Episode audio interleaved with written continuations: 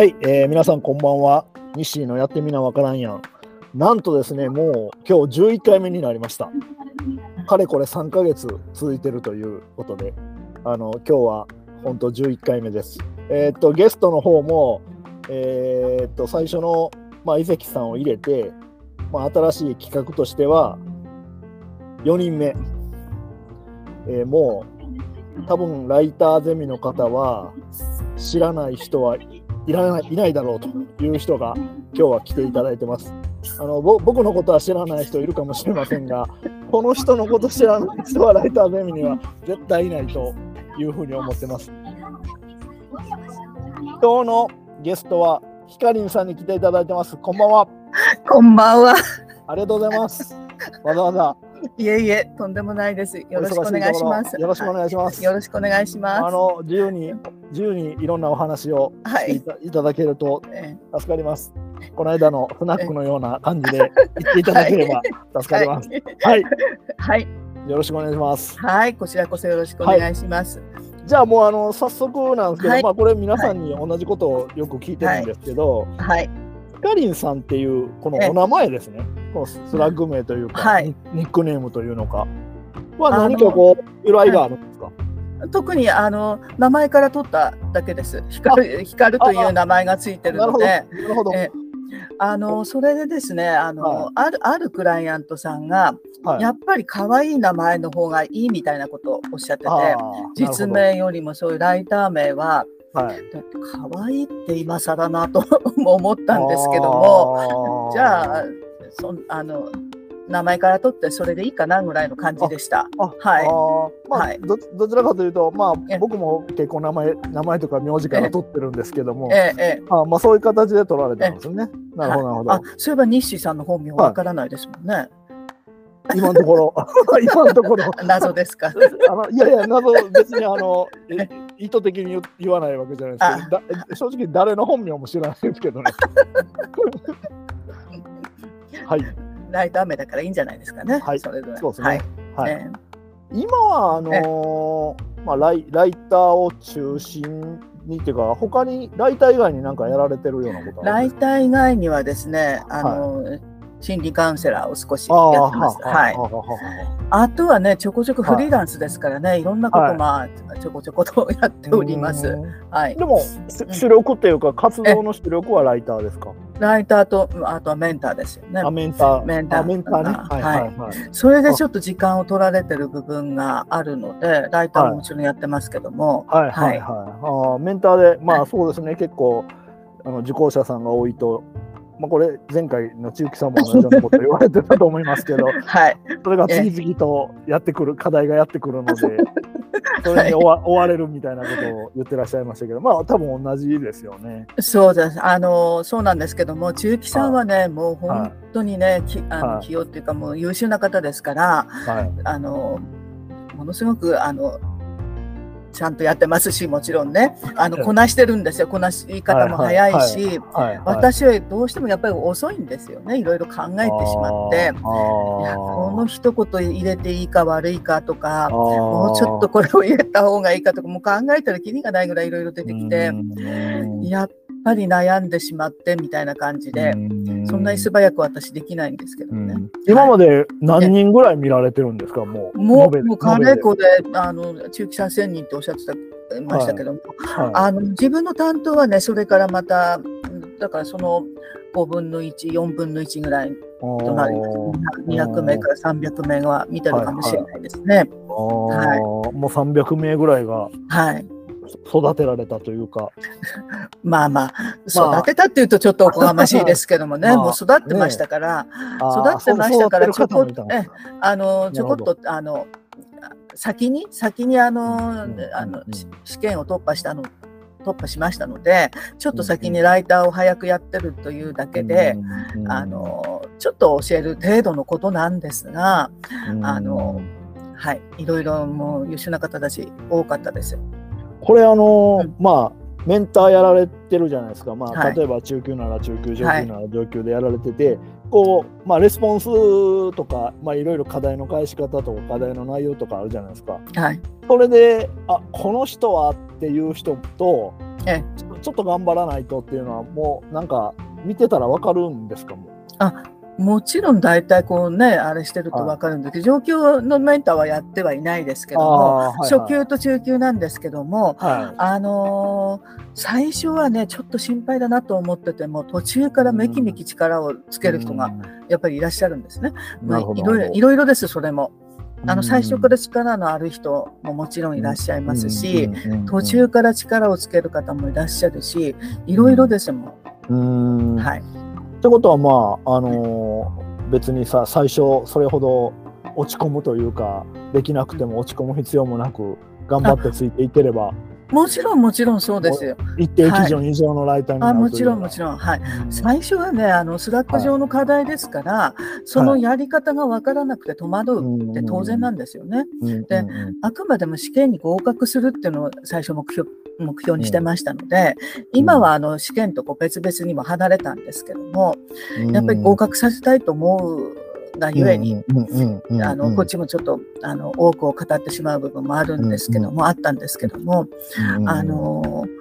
いろいろです、本当に。300人もいらっしゃると。そりゃそうですよね。あでもその中でもね、ライターゼミに入って来られる方はね、やっぱりその当時から光るものを持ってました。本当思えば、あの時からこうだったなって、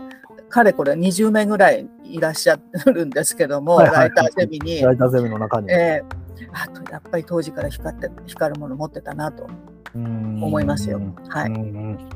と思います。そうですね。はい、いつもあの僕は思うんですけど、はい、ツイッターに毎日、まあ、ポエムと言っていいのか、ちょっと 今日の一言ね。今日の一言、はい、結構あのいろんな、あの文章を作られてるんですか？あれは毎日や朝こうあのと。りあえず毎日出すっていう、あの心理カウンセラーの視点でえその時のね気分ですよ全く。私のもうあのそれはですね自分に言ってる部分がもうかなり多くて自分に知った激励してるみたいななるほど。頑張れよと自分に。はいはい人には偉そうには言ってますけども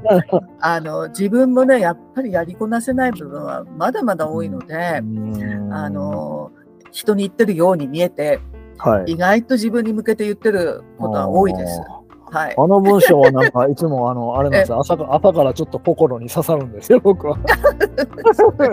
はい。えあそうだなと思って。あのあとはね受講生に向けてっていうのもああるんですけどね。なるほど。うん、あの受講生の気持ちはね一体ほど私わかるんですよ。自分がそうだったからです。はいはい。自分がねあのー本当に60過ぎてライターを目指したものですから、うん、あの中木さんみたいにね昔から優秀な人でも何でもないんですよ私。本当に。あのゼロからの始まりだったので、うん、あの頑張ってるこのみんなの姿っていうのはもう痛いほど分かるんですね。自分はもうそれ以上に今の方たちの私がこうやり始まった時よりもできてるなっていう人もほとんどですよ。私はもっとできなかったと思うんですけども、だからもうあの折れそうになってるような雰囲気もわかるんですよ。ああなるほど。だから、これ以上言っちゃこの人かわいそうだなと思いつつも、うん、でもやっぱりああのあるクライアントさんが、はい、あのライターコースも何もなかった時ですからわた私の時はね私とか周木さんの時は何にもなかったんですよ、だから自力でやるしかなかった時に、あるクライアントさんがもう当店の打ち方から何から全部細かく言ってくださったクライアントさんがいたんですね。そこまで言うのかよと思ってもう折れ折れそうでしたもちろんね。あの初心者の頃ですから、やり始めた頃でその当時もう60過ぎてたので今更こんなこと言われたこともないのに この年になって誰も言う人がいないので、うん、あのめちゃくちゃこのいっぱい言ってくれて、はい、あの言ってもらってもう折れ折れかかった時にでも、素直にやっぱり一つずつ直したんですね。はい、直してその時はもう本当に折れそうでしたけども今だってねすごく良かったと思ってるんですよ。よくぞ言ってくれたと。うん、うんすんごいそこまでよく言ってくれたと思うのがあるから、はい、今はもうきついかもしれないけども、はい、後から分かってくるからねみたいな感じでねそういう思いを込めてちょっと時間がかかってしまうんだけども、うん。うん、ちょっと言い過ぎかなと思うんだけども細かく言ってしまってる部分は多いんです。あでも言わないとね。あのそうなんですよね。ならないですからね。せっかくまあ向こうはお金払って勉強してる人たちですよね。はい。はい、なるそれはあの初級に初級中級関わらずそうですよね。はい、なるほど。であのー、まあ今ライター中心にっておっしゃったんですけど、はい、まあ、ライター始めたきっかけって 僕も記事で読んだのであれなんですけど、ライターをこうまあそのきっかけはなんか説明会でしたっけ、はい、に来られた。あはいはい。セミナーで、ね、セミナーみたいなのあって受けられたんですけど、はい、踏み切ったきっかけというか思いっていうのは何かあるんですか？それはみたいな感じ、決め手ですよね。はい、決め手はですねあのライターをやるつもりも何も全くなかったんですけども、うん、教えに来てくれたクラウドワークスのあの今新藤学長ですけども、はい、あの民カレのですね、はい。はいあの当時めちゃくちゃ若かったんですけどももう何年もいるような顔してきましたよ。ね、IT 関係の人ってこんな感じかなと思って、はいはいはい、ええー、と思って見てたんで聞いてたんですけども、はいはいはい、たまたまねうちの息子と同じ名前だったんですよ。名前ででうちの息子もなんか近々プレゼンするとかって言って、あこんなに立派にやってくれたらいいのになみたいな感じで全然全く違うこと考えて聞いてたんですけども。はいただウェブライターっていうこのクラウドソーシングただなんかあのライターじゃなくてなんか違うことできればいいかなぐらいの感じだったんですけどもライターの話になった時にあのウェブライターは起承転結ではないと、うん、もう結論から言うと、はい、それがねめちゃくちゃ私に刺さったんですよ。あのどっちかって言えば私はねあの国語より数学の方が好きで、数学は答えがはっきりするじゃないですか。はい、それが好きなんですよ。私あのあんまりねぐだぐだ言ってるの好きじゃなくて。なるほど。はっきりしないのが嫌で、はい、そのはっきりしなかったじゃないですか昔は。我々の若い時の文章っていうのは、もう原稿用紙に鉛筆のガスがいっぱい出るぐらい辞書片手に辞書だって、ね、今みたいにスマホに問いかければすぐ出てくるわけじゃない、もうじゃなくってもう ページを開いて見ていくみたいな時間がかかったじゃないですか。はい、それで何たれかんたれ書いてて最後に結論出すみたいな。うんうん、それがまあいい場合ももちろんね文章ですから、うん、あの物語とかなんかいい場合あるんですけども最後まで読まなきゃならない部分があって、はい、でこのウェブライターは最後まで読まなくても最初に答えが出ると、はい、それがねめちゃくちゃ刺さったんです、私、気持ちいいなと。これが違うなと、鉛筆の貸しもないし、あのパソコンでやればいいことで、はいはい、原稿用紙もいらないし、あの消すことも簡単にできるし、はい、あこれは面白いで、縦書きじゃなくて横書きでやっていけるし、みたいな。前はね、もう原稿用紙で縦書きでしたよね。もうベラベラベラベラとこう、書いたとい。う。今は横にこうスラスラ書いていく、はい、それもね、気持ちいいなと思ったんですよ。これはね、アナログ人間でしかわかんないですよね。西さん、はい、西さんも若いから。若くはないけど。まあ、まあ、多分僕、ライターゼミで、あの、ヒカリンさんに年が一番近いのは僕だと。そうです。あ、嬉しい。僕だと思ってます。この間ね、あの、知らないですけどね。スナックに来て。スナックに来ておっしゃってましたよね、ちらっとね。多分そうじゃないかなと思って。嬉しい。そうです。昔のこと言ったらわかるかな。そうか。だから白黒つける、白黒つけときたい。もう白黒つけた文章が良かった。それで、そのまあ確かにウェブの文章っていうのは、まあ、まず結論ありきで、はい、あのあとはまあ説明自由にされるんでしょうけども、はい、っていうとこが刺さったんです刺さった気持ちよかったんです気持ちよかった。はい。でそこからのめり込んでいったって感じです。はい、それでもねやっぱりあの、えー、しばらくねあの学長にネタにされてたんですけども村上さんは何も分かんなかったって、はい、本当に最初はねあのクラウドワークスに登録するのも宿泊ででそのままにしてたんですね。登録だけしてて、はいはい、それであと同時期にあのオンライン上で心理カウンセラーの仕事ができるっていうのがあってそこをそっちに登録してそっちの方をやってたんですね。あの少しね、はい、あの心理カウンセラーの方、うん、まあ、その登録もちょっと宿泊部しましたけども、まあ、なんとかそこでやってて、そうして、あの、クラウドワークスの登録だけ済ませてて、あとなんだかわわけがわかんないので、そのままにしてたんですけども、うんうん、そうしたらそのクラウドワークスが、あの、気仙沼市に来るということで、あの、チラシが載ったので、はい。はい、わあ、これだと思って、私が登録したのはこれじゃないかと。でただあの、子育て支援ということで、のイベントみたいな感じで、あのセミナーがあるということで。なるほど、なるほど。子育て支援は遠くに、子育てはもうとっくに終わってるし、はい、あのママさんたちように、ママさんたちのように、その、うん。と、うんと子供のスペースを作ってると、うん。うん、あのだから子連れで来ても大丈夫ですよって書いてあったので、はいはい、これは若いママ対象だなと、うん、どうしようかなと思ったんですけどもでもこんなせっかく来るっていうものを聞きたいなと思って、もうとにかく問い合わせて年齢制限はあるんですかと、うん、言ったらないって言うから。はいはいはい、でそこから聞き始まったという。100名ぐらいだったかもしれないですけどね、最初。は。でみんなパソコン持ってね、みんなめちゃくちゃ優秀に見えましたけども、はい、はい、私、後からついていくんだろうなと思いましたけども、でも、市外にはね、5名ぐらいしか残んなくて、はい。ね、うんな感じでした。なるほど。へえ。あのー、まあ、これから、その、どんな仕事をもしくはそのどんな仕事以外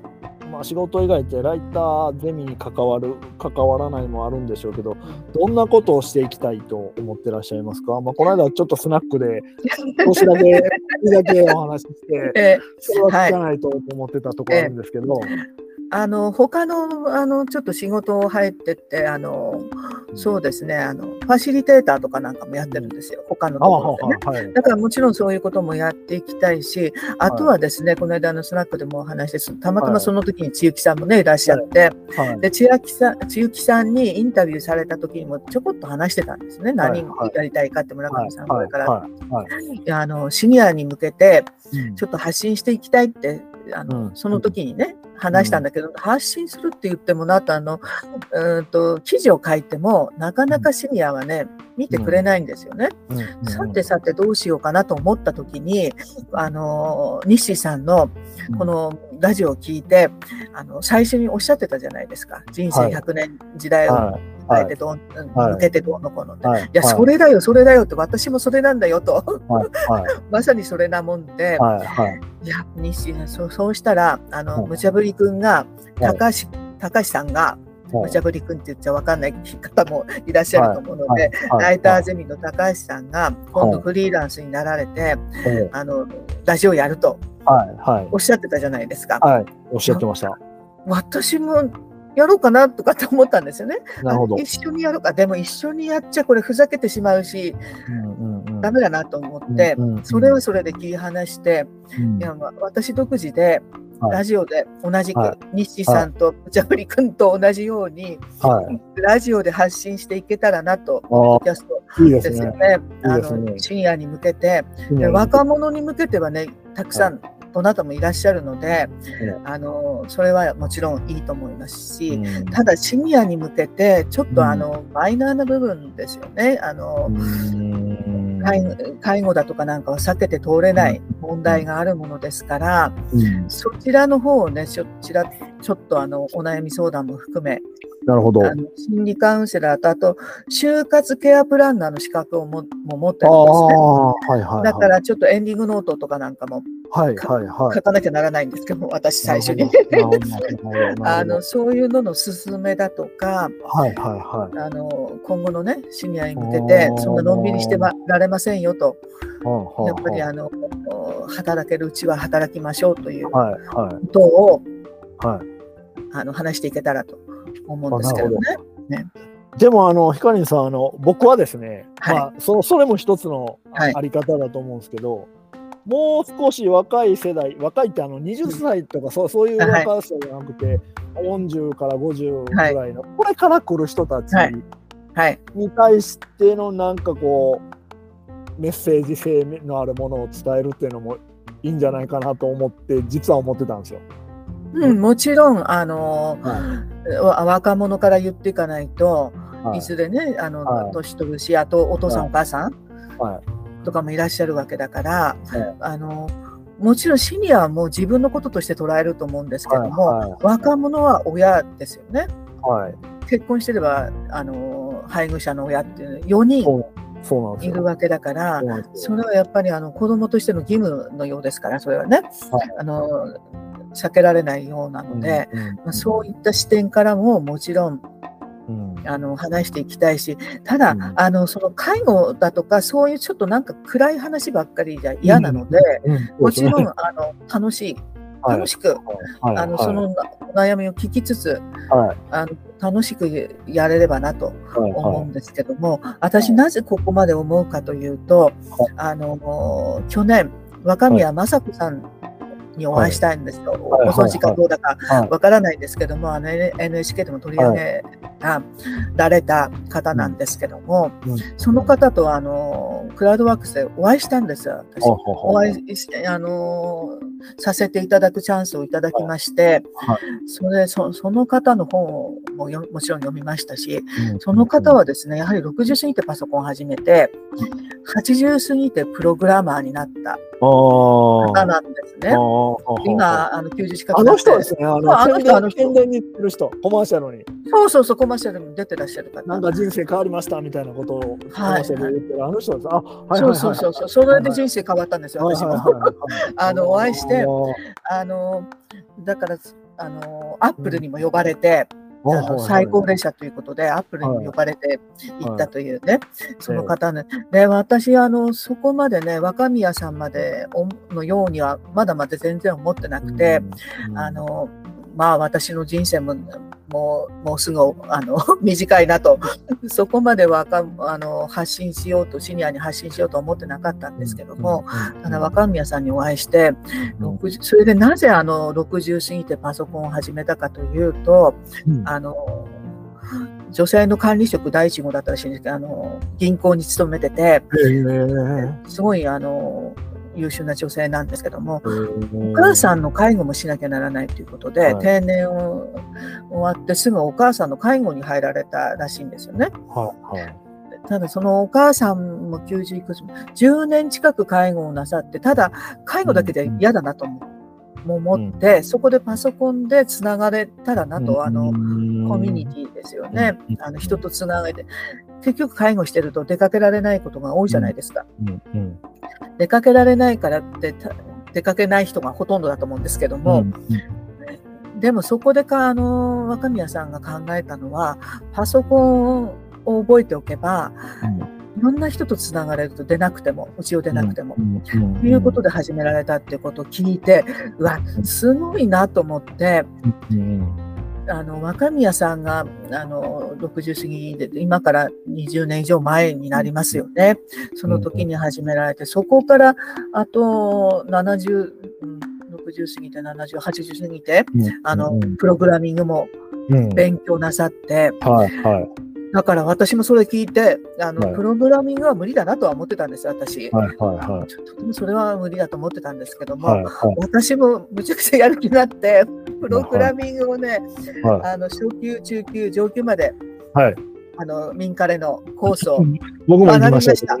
僕も学びました。行きました、行きました。ですけども、なかなかね、それもやっぱりあのメンターやりながら、合間を縫ってややるので、はいあの難しいですよね、コードがね。だんだん。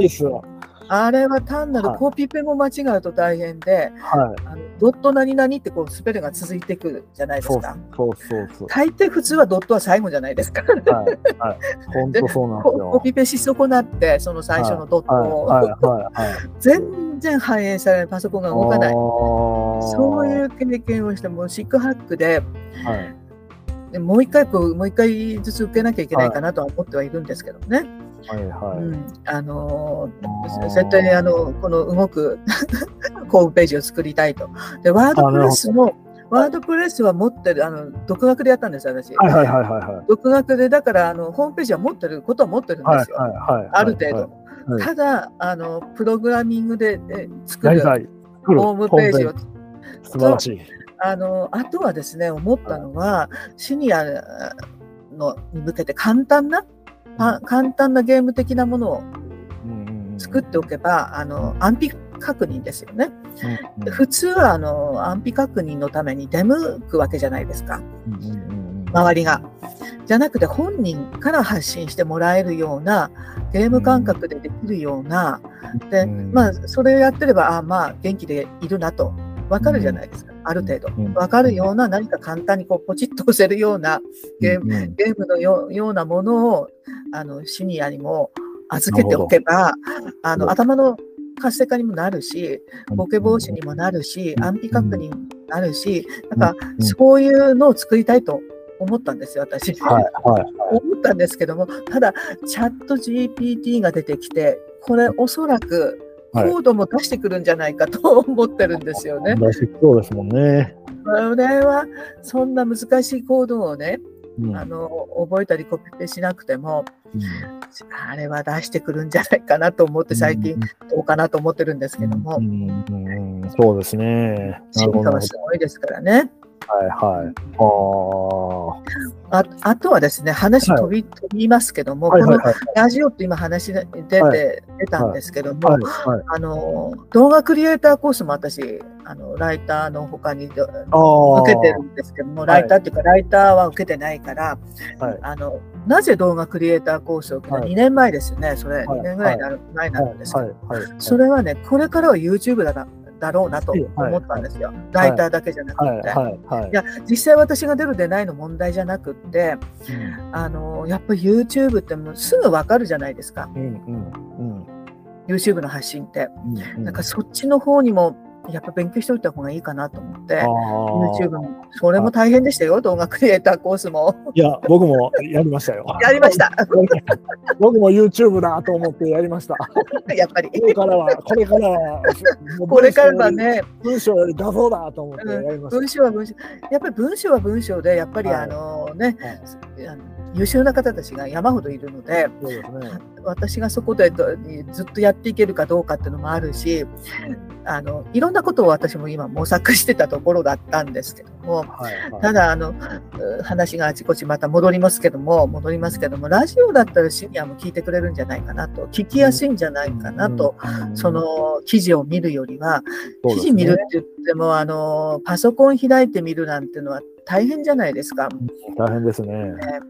それであの SEO コースに入った時にあの、はい、SE コースの記事を書くときに、ドコモ、ドコモショップに私行って書かせてくれないかと、ドコモ、あの、パソコンがダメなら、スマホで、なんかこう見れるような状態、そのシニアに向けて何かないかということで、そのインタビューさせてくれと、ドコモショップに行ったら、なんたれかんたれちょっと難しいようで、上のものに言わなきゃいけないとか、どうのこうのって。っていうことで、あ、これはダメだなと思って、アンケート方式にして、一時情報ということで、アンケートを取った。んですね。あの、ライターゼミの人たちに。それでシニア向けの記事を書いたっていういきさつがあるんですけども、もともとはね、あの、やっぱり簡単にシニアに発信できるようなものじゃないと、やっぱちょっと難しいかなとだんだん思ってきて、あのその前にはですね私あの震災に遭ってるので、はいはい、震災の記事も書いたんですね。その、はいはい、ライターになったっていうのはその震災のきの記事も書きたくてライターになった部分もあるんですね。これ絶対書いて残しておかなきゃいけないと。思って、はい、でそれもあの友達やら何やら書いたよみたいな感じで言っても何人かはもちろん見てくれたけども、うん、なかなかねそれに対してのあの、うん、反応が反応がないってことは見てないですよね、おそらくね。あの状況を見れば思い出すと思うんですけども、なかなかね、そのシニアにあの記事を読ませるっていうのは難しくって、スマホでも、スマホでこう、あの教えたんですけども、URL 貼ってもどうどうやって見ていいか分かんないみたいな感じで、そうですね。ダメだなと思って、何かしなきゃいけないなと。はい、というというのはですね、やっぱり私の周りでは、まだまだね、はい、あの子育てがちょうど終わったところで、何、うん、かあれば子供に見てもらえばいいみたいな。あそれだけ苦労して育てたんだからってそ、それはもちろん分かりますよ、はいはい、私もそうだから分かるんですけども、ただそれじゃダメだなと。思うんですよ。うんうんうん、で私はあの30代から介護したものですから、介護としてね、あのめちゃくちゃ遊びたい時に遊ばなかったという、うん。私が遊んでなかったなんて信じられない人たちが多いんですけども。遊んでただろうと思ってた人が多かったと思うんですけども、はい、あとそそこにもう30代から介護をやったものですからやっぱりあの娘だから当然だし、はい、嫁だから当然なんだけども、はい、それがもう60近くまでトータル、何年やったんだろうと思います。30年近くやったかな、ね、30年もいかないけども、30年弱弱ぐらいやったので、だから娘といえども、嫁といえども、やっぱり人生があるじゃないですか。いくらそれ義務だと言われても、なんかそういう人生を奪いたくないなと、時間を奪いたくないなと思うので、そんな気持ちじゃダメだよってことを言いたいんですよ、シニアに。ああ、シニアにね。見てもらうのが当たり前だと思ってちゃダメだよってことを。そうですね。それはそうですね。娘の立場としてそうですね。はい。そういうふうに思ってるんですよ、私。で、私はあの息子と2世帯住宅で同居してますけど、はいはいで息子は理学療法士なんですよ。リハビリ。うん訪問リハビリやってるし、あの嫁は看護師なんですよ。だから周りからはめちゃくちゃいいって老後は反対だねと、ね、息子たちそんな息子たちがいて幸せだねって言われるんだけどもいやいやその息子たちに私のような思いをさせたくないと私が介護したようにあのだからそのようになったら施設に入れてくれってはもちろん言ってるんだけどもただお母さんそんな簡単に施設に入れないよと。これからはね、そんな時代になってるし。だから、とにかくその介護を要する人になったら考えなきゃならないこと、その前にやっぱり考えなきゃならないことっていっぱいあるんですよ。だから、そ一人でも二人でも、そのちょっと考えてほしいと思って、避けては通れない問題じゃないですか。そうですね。もうあと何年もしないうちに半分以上があの高齢者になるんですよ。そうです。ね、はい、そうなった時に自分の親はともかく、はい、自分の親じゃない人の面倒も見なきゃならないような状態ですよね経済的に。そうですね。経済独身の人たちも、全然自分の親でもないような人たちの面倒を見るような状況になるわけだから、それに甘んじてちゃいけないと思うんですよ高齢者は。だからやっぱりあの死ぬまであの仕事、うんできなくなるまでは仕事の意識を持って、必ずしもねあのライターをやれだとか、8時間やれとかじゃなくっても、何かしらやっぱりちょっと、あのこれでいいやと思ってのんびりしてないで、はい。はい、できる今までのキャリアがあるわけだからみんなね。そうですね。それをあのなんか考えておいていただければなと。はい若者のために私そう思うんですけども、若者のためだけだけじゃだけじゃなくて、本人もそうですよね。まあ、本人のためですけどね。本人ね。本人本人もそのようにしてた方が、うん、あの生き生きと生きられるじゃないですか。うん、そうですね。あの同じ年代の女子会もやるんですけども同性だとか年だからとかって話がよく出てくるんですよ。だからその同性という言葉が嫌いなんですよ私はい。まあ、そんなこと言ったってねあの年とはみんな同じだしだから楽しくやろうよって感じあのそれはそれとしても、うん。うん、あとはねやっぱ若者の中に入ってるっていうのはすごいいいこと。そうですね。ですよね。私はもうライターゼミにすごいあの、あの、本当そう思います。幸せな毎日を送ってるんですけども、ライターゼミに入って、あのみんなのね、このところを見てるだけでも、うん、生き返るような思いなんですね。もうキラキラ輝いてて、うん、一生懸命頑張ってるじゃないですか、みんなね。そうですね。皆さん、本当に、あのいろんなことを考えて、そのあの本当によく思いつくなみたいなこともやってらっしゃって、すごい、すごいと思います。ね、そこを見てるだけでも、だからそういうのを見てほしいと思うんですよね、高齢者にも。若者の中に入って、だから、どうせそんなところ入ってもって若者なって男のとかってぐじぐじ言ってるけども、そういうなんかコミュニティとかなんかに入って、見てるだけでもいいと思うんですよ。そうですね。ねそういうところにあの、うん、目を向けるというか、うん、あの暇あの暇になってくるとねぐじゅぐじゅと嫁がなんたれかんたれと言ってくる人もいるんだけども私のあの、同年代はね、そんな暇だからそんなこと言ってるんだよと 私思うんだけども、ね、私なんかも人のこと言ってればねでその嫁の忙しいのは重々わかるから私も。忙しかったから、うん、なるべくね手伝ってあげたいと思うし、はいはい、私は味方ですね。だってあのちょっとこう年齢いっちゃうと、うん、まあ男の人なんていうと会社から抜けちゃうと会話する人が世の中にいなくなって。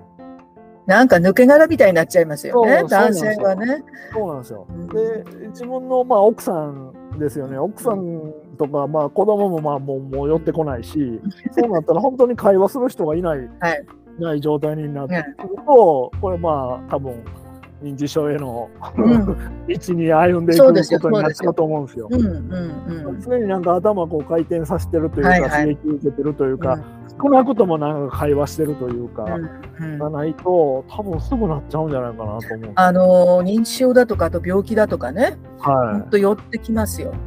でまあちょっと僕らの一世代前の人たちってのはどちらかというとそんなにまあベラベラ僕みたいに喋る人いないから ちょっと寡黙な人じゃないですか。あんまり喋らないのが文化だみたいな人たちが、はいはい、余計多分そうなる感じがするんですよ。そうですよ。私私の年代もこう控えめな女性が美徳みたいな、あんまり前に出ない。ような、そんな感じの女性が美徳みたいな、ずっともやもやしてたんです、私。それね。なんで女性が前に出て出ちゃいけないんだとか、ま、なんで女性が喋っちゃいけないんだみたいな感じで、ずっと長いこともやもやしてたんですけども、あの、で、今、ライターゼミだとか、他のあのコミュニティにも入ってるんですけども、女性がね、やっぱりあの、積極的にあの、手を挙げてやってるので、うん、あもういいなと思うんですよ。本当素晴らしいなと。うん、あのそうそんなこと、昔の人たちはね、なんかそういう控え控えめで黙ってるのがいいみたいな、それじゃね、だから認知症にもなりやすいし、病気にもなりやすいんですよ。うん、今まであの頑張ってあの仕事してきたからこそですよね。頑張ってやってきたんなら、そのまま続けようよと。うん、あの若い時みたいにそんなにあのバリバリとやれなくても、うんうん、多少はまだまだやれるじゃないですか。余力というものがあるし、やっぱりキャリアがあるじゃないですか、それなりの。ねねあの今まで培ってきたものがあるわけだから、それをもう止めないで。あのだから同じ仕事じゃなくてもいいと思うんですよね。私みたいに180度変えましたから、私。だからそういうものでも、なんか見つけるとか、なんかそういうふうな意識をね、うん、持っていただければ、まだまだね、あの生き生きと生きてるの見てるの気持ちいいじゃないですか、やっぱ誰しもね。そうですね。うん、なんかこう、会社終わったら終わりみたいな雰囲気。はいはい、はい、まあ、僕らのまあ一世代ぐらい上の人たちはそんな雰囲気ですから。うん、もう退職したらのんびりしたい。しかないんですかみたいな話になっちゃうから。本当に。のんびりしたいというその気持ちもわかるんですけども、はい、ただそれだけ思ってて人生100年ですからね、ねこれ100年来たらどうすんの？みたいな、60過ぎてからでも40年もあるんですよ。どうすんの ?60 からまだ40年もあるんですよ。ね、そんなにあるのに、はい、いくら退職金をもらおうと年金があると、全く足りないですよ。足りない、ね、あの施設に入ったりなんかして。お金も本当足りないと思います。だから、だからはい、私も今アクセクしてるんですけども、なんとか、ね。えー、本当に、それでもってあの私あの持病としては血圧が若い時はあの低血圧だったんですけども、はい。はい、やっぱりある程度の年になってという高血圧に変わって、あとそれ病院にか通ってはいるんですけども、それで、あのどうですかって、まあ、最近めちゃくちゃやっぱり忙しくて寝不足だったり不規則だったりとかって言うと、そんなに忙しいんですねって言ってどれどれみたいな感じでい。ろいろ調べて調べるといやそんなに忙しい割には血がきれいですねと 言われるんですよいつも。なぜかと私は思ってるんですけどもそれはですね やっぱりあの楽しく生きてるからだと思そうでしょうね。うん、忙しいっていうか。忙しい割にはね。活活力があるからですよね、多分。あの忙しい割にはね、楽しく生きてる、楽しくっていうか、ポジティブに生きてるので、そうだと思いますね。あの病気も寄ってこないような状態で。うん楽しく生きあこれだなってやっぱりあの、長く生きるためにはこれこういうふうに生きないと病気がちで長く生きたってダメじゃないですか。はい、ダメです。ね、100歳生きる100年時代だって言っても病気がちだったり認知症だったりして生きたって何の意味もないじゃないですか。そうなんですやっぱり元気で生きてなきゃいけないと思うんですよね。理想は元気に生きて朝起きたら死んでるぐらいです、うんうんうん、ある程度のみんなねみんなそうおっしゃるけどもそんなのなんて一握りじゃないですか。一握りあるかどうか、うん、そんな風にねできないからこそ大変なんですよ。うん、だからちゃんと考えようよということを発信していきたい発信したいということですね。それそれらを発信して、みんなに聞いてもらおうと。そうそうそう。それで、その、あの、及川さんにチャンネル作ってもらって、ここで言ってるともう作るかもしれないけど、ポッドキャストのチャンネル、あの、あの、町長の 田中さんのポッドキャストと、日誌さんのポッドキャストと、むちゃぶりくんのと、はい、私のもちょっと入れてもらえば嬉しいかなみたいな。全然、いいんじゃないでしょうか。そんなチャンネルもあってもいいかなと。いや全然いいんじゃないでしょうか。本当に。面白いと思います。それこそ、あの、本当にそのことに関しては、素人なので、はい、教えていただかないとダメなので、はい、西井さんにも、もう全然。あの田中さんにも、むちゃぶりくんにもおしゃ,、おしゃべりを教わらないとダメなので、はい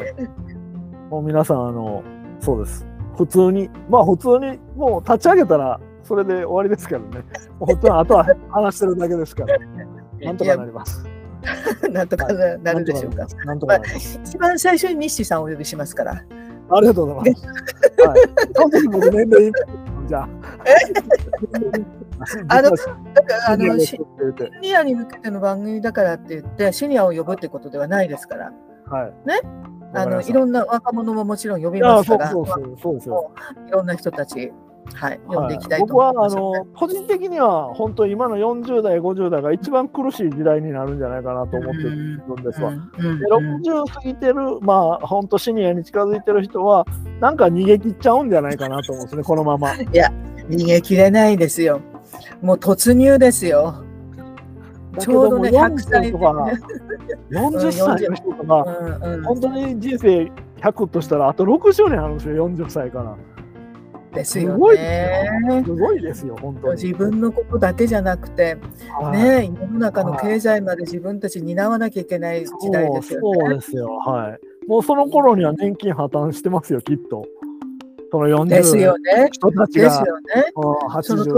とか年寄りにもあがあのそれ食っちゃうから。そう今の年寄りが食っちゃってるから、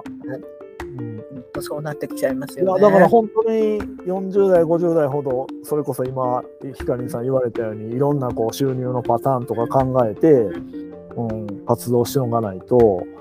ですよね。一つ一つの会社だけに、ここでいれば大丈夫みたいな考え方してたら。そういう時代じゃないですよね。やっぱり副業も何個も持っておかないと、だってその会社だって一つダメだったら全部ダメじゃないですか。だって、まあ、近々で言うと、昨日、昨日から言われずっと言われてるんですけど、ビッグモータースみたいな会社にいたら、はいもうこれで終わりですよ、ビッグモーターの社員の人。本当にそうですよね。僕と言われるだけ言われて、苦しんできて、で、いざとなっても多分ビッグモーターそれ多分ガーンと下がると思うんでね。ですよね。だからそういうこと考えておかないと、本当にこれからの人たちは、あのですよですよ危ないというか、うん、うまく渡っていってほしいなと、いろんな道をね考えておかないと。思います。ですよね。まあ、僕それを言いたいがためにこの番組始めてるんですけど。いいことですよ。うん、でで皆さんを紹介してるのは、こんな生き方もあるじゃない、こんな生き方もあるじゃないっていうことで皆さんこう出てきていただいて、皆さん基本的にフリーの人が多いんで、フリーでこんなことやってても、うん、あのまあなんていうんですかねやっていけますよ、みたいなことを参考にしてほしいなと思ってて、それがまあ最初の思いだったんですけどね。似てるじゃないですか、私と。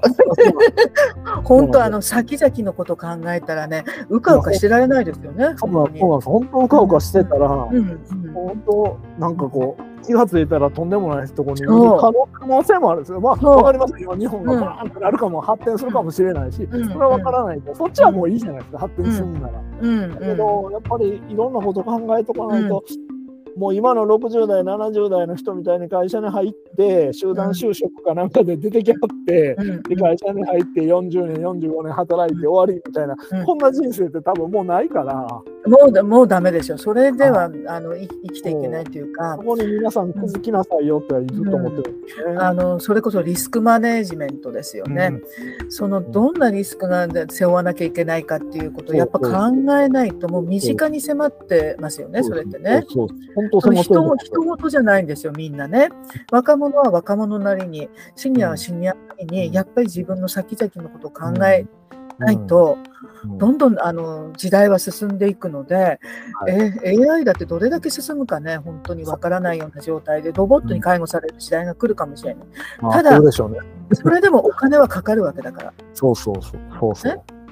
あの黙ってロボットがやってくれるわけないので。そうそう、そうです。お金かかりますからね。ね。本当、はい、それで昨日あのセミナーでやってましたよね。あのう、うんと資産運用コースっていうのが。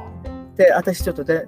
あの見ましたけども、はい、ただ、はい、あの長年使わないお金だったら運用できあのいいけども、うん、使わなきゃなんないお金はあの運用しないあ運用っていうかそれ投資しない方がいいってやっぱおっしゃってたんですよね。そうですか、ね、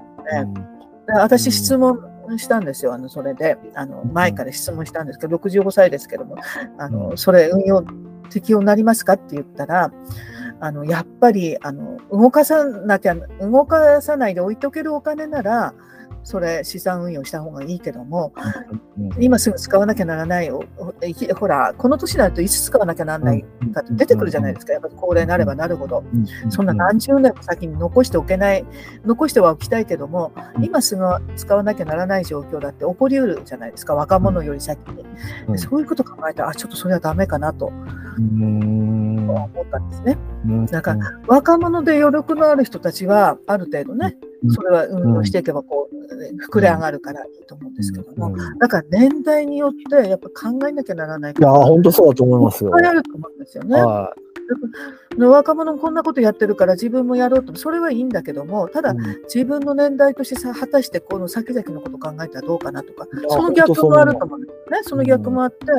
あの年配の人たちがこうしてたからじゃあに同じようにやっていけばいいとかってそういうもんでもないんですよね。はい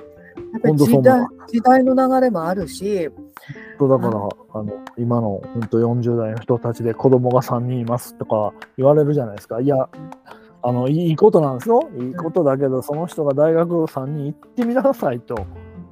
ですよ。もう、すごいですよと。僕、2人でももうきつかったのに。私あの私もそうでした。もう、ね、ななぜこんなにはあの定年後に働かなきゃなんないのかっていうかもうあの退職金も何も使い果たしてしまったみたいな。そうですね、あの学資金とその学校に行かせるのと結婚資金ですよね。はい、私2人しかいないのに3回結婚式挙げてるんですよね。あの離婚したわけではなくて東東京と宮城で2回もやって。2回やられてるんですね。うん、2回もやってたやられたんですね。やっぱりかかりますよね。はい、後からお母さんお金ないとかって何言ってんだって。いや、本当そうですよ、もう。本当、本当、ね、もう本当、学校行くだけで、すごいですからね、うん。学校行くだけですごいのに。で、あの、私、息子だから、やっぱり女性側にそんなにね、あの半分半分といえども、やっぱ男だからここはかっこつけないとなみたいな男の親とすればね、そんなこともありで、なんでそんなとこ見えはったんだろうと私は思うんだけど。これは、まあいろいろあると思います。なんでこんな時これはカットしてください。いやいや、面白いじゃないですか。いろんなこと。だからそんなこんなでお金がなくなったっていうことで。いや本当、一発でなくなると思いますよ。なくなりますよ。そんな10万、20万の話じゃないですもん。何百万単位ですもの。そうなん結婚して私立に行かれたら150万ぐらい1年で飛んでいくから、4年で600万飛んでいくんですよね。150万どころじゃなかなかったですよ、私あの医療、一応医療系だったから、お医者さんじゃないけども、そうそうそう。お医者さんじゃないけども、医療系だからめちゃくちゃかかる、入学金も高いし、学費も。ねえ、お医者さんじゃあるまいし、こんなにかかるのかうそうそう、そうなんですよ。だからもう、あのそういう学部に行くって言ったらドキッとしますよ。えー、もう本当二人行かせたような感じですよ、ね。はい、でした。いや、ほんまそう思います。本当に。そんな口って理。理系選ばれるっていうだけでドキッとします。言ってくれたからよかったけど。あのおまけに1年浪人しちゃったんですよ、うち。だからもう浪人しただけでも何百万も追加ですよ。最近の子供は絶対留学するんですよ。アメリカ1年行くのアメリカみたいな。留学ね、留学もね、それも勉強の一つですからね。それでもね、親はあげたいし。そんなこんな考えたらもうお金はなくなるから頑張って働かなきゃいけないということで。頑張って働かないといけない。はい、えっと、ごめんなさい、話脱線して。いやあのまあ、ナロメロンさんは、まあ、そんなに活動的なヒカリンさんですけど、そういったもう活動も勉強も含めて、まあ、もう出てきたような感じするんですけど、モチベーションはどっから出てくるんですかっていうのが、ナルメロンさんから質問されてます。うん、あのそのね、モチベーション、まあ、今もこう話してはきましたけども、はい、やっぱり若者たちについていきたいと思うんですよ、やっぱり。あの全然ついていけてないですけども、はい、やっぱり若者たちのそのこの世界がすごい素敵じゃないですか。若者の世界が。もうそのキラキラしたところにねついていきたいがために私、な何としてもついていきたいと思うので、はい、あの頑張ってるんです。なるほど。でね、でもねあのそんなにがむしあのみんなみたいに勉強そんなにやってるわけでもないんですけども なんとかついていきたい、うん、そこがモチベーションですね。あうん、もう皆さんとなんとかついていそう。なんとかその楽しく。楽しく生きて、生きていきたいというか、過ごしたいというか。そういうところですよね。今の若者たちすごい、すごいですもの。あの、私が若い頃にはね、今時の若い者は何だとかって、あの、年配者に言われたんだけども、はい、それ、今はそれじゃなくて、その逆で、今時の若者はすごいと、私、思ってるんですよ。だから当時のあの年配者にちょっと言い返したん ですけども。そうですね。もう、そうですね。今時の本当若者の方は。すごいですよ。もう勉強になるので、はい、あの本当その若者たちからいっぱいね活力をもらって。あの若者の英気をちょっともらって。売ってるんですね。英気を吸って。英気を吸って、少し、少しでも若返られたなと思って。はい。それが活力です。それが活力して、これからも。ご活躍をというところなんですけど、カリさんにとって、ちょっともう最後の方に締めにかかってるんですけど、ライターゼミってどんなところですか？ライターゼミはね、生きがいです。いや私の、はい、まあそうですね、すべてがそこになんかもう凝縮されてる、ね、あのうん、そこにがいるがために勉強もできるし、あの楽しくいられるし、先々のことも考えられるし、いろんなね、学学びながら楽しく過ごせるそうですね。ところ。そうですね。骨をうずめますから、私、ライターゼミ。骨をうずめるので。あの、骨をうずめるそうですよ、ライターゼミの皆さん。誰が最後の、あの、あの、後から、あの、アーカイブでも見て、こんな変なおばさんもいたなと笑ってください。なるほど。じゃあ、あの、ひかりさん、あの、まあ、ちょっと、スナックでもいろいろお話しましたけど、はい、次に、どなたに出ていただきましょうか、はい、めちゃくちゃ悩みました。悩んで悩んで、それこそね、はい、あのライターゼミの受講生の人たちにもとにかくね、もう、はい、愛おしくて、あの、もうキラキラ輝いてて、1人選べないんですよ。もう20人ぐらいいるんですよ、ライターゼミに。選べないし、さて、あのその受講生じゃなくっても、他の人たちでもね、本当ね、みんな素晴らしくて、いや、誰にしようか、もう悩んで悩んで。僕ずっとあの時から言われた時から。もうずっと悩んでますから、ね、私なあの本当はね、そんなに悩まない方なんですよ。あのパッと決める方なんですけども、ね、これはね、めちゃくちゃ悩んだ結果、はい、決めないとダメ。悩んだ結果なんですけども、やっぱりでもやっぱり、あの、無茶ぶりくんにします。あ、わかりました。王道ですね。王道、王道、王道、王道いや、王道なんですけど。はい、なぜかというと、やっぱり、あの、イタリアに行きたいので。一緒にあの育ててあのカバン持ってほしいなみたいなカバン持ちかって言われるかもしれないけども突っ込まれるかもしれないけどもあの、はい、というのはですねあの、今ここれから真剣な話になりますよ。はいはい、あの今でこそふざけてね、いろんな話してるんで、ふざけてるんですけども、あの、ライターコースの時はですね、もうみんな真剣勝負ですよね。はいはい、で、あの、た高橋さんはですね、はい、それこそあの、本業やりながら、あの、ライターコースをやりながら、他の試験も受けながら、はい、もう忙しい中やってたんですよね。はい、やってて、やってたんですけども、私もね、あの、はい、黙ってないで、ね、随分言った節もあるんですけども、忙しいの分かってても、でできてても、絶対ターゲット最初に出さなきゃいけないってうん、それだけなんか覚えてるんですけども、仕事してターゲット最初に出して、もうターゲット出してたんだけども、うん、忙しいの分かってて、なんでそこまで私言ったのかなと思ってるんですけども、うん、それあの、最近思い出してるんですけども、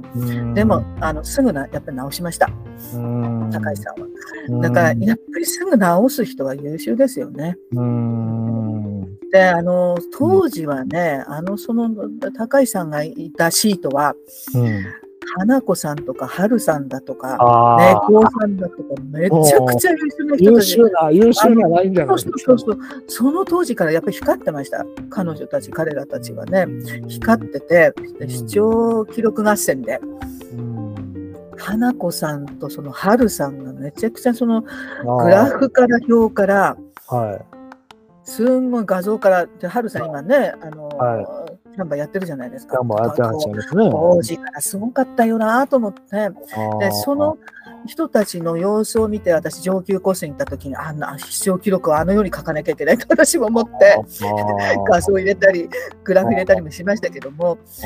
その中で、あの、高橋さんはですね、ちゃんと、あの、王道なやり方で、ちゃんと文章をこう書き写して、最後になんと、一日のその日の反省文をそこに書いてたんですね、最後に付け加えて。あここまでやるか？みたいな、だからあのインプットするんだなと。うんそのように思ってたんですね。だからめちゃくちゃ印象に残ってて、はい、あのでコースが終わればあとワインななので、はい、で